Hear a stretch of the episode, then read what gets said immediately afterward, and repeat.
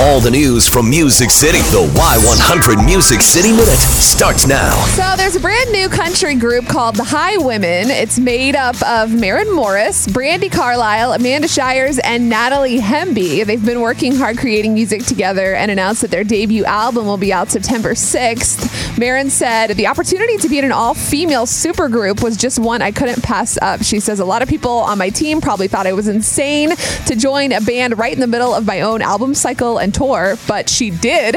And they're making music. They're putting together songs for this album, and they have their first single out. It's called Redesigning Women.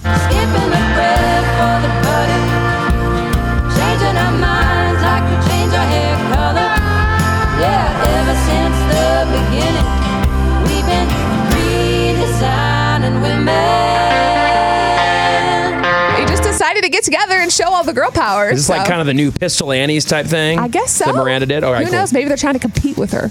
But there's room for all the females in the world, right? Jason Aldean posted the sweetest clip where he's giving his 18 month old son Memphis a bath yesterday. It is super adorable. Memphis is just going on and on about something. Jason has no idea what he's saying, so he captioned it. Can someone please translate this for me?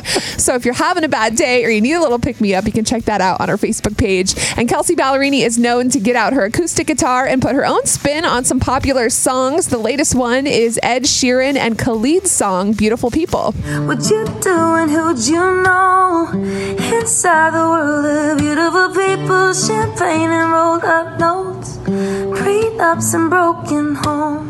She always does so good. Very good. You can check out the full song for that, Jason Aldean's son, and the Highwomen's first single, Redesigning Women, in the Music City Minute blog on our Facebook page.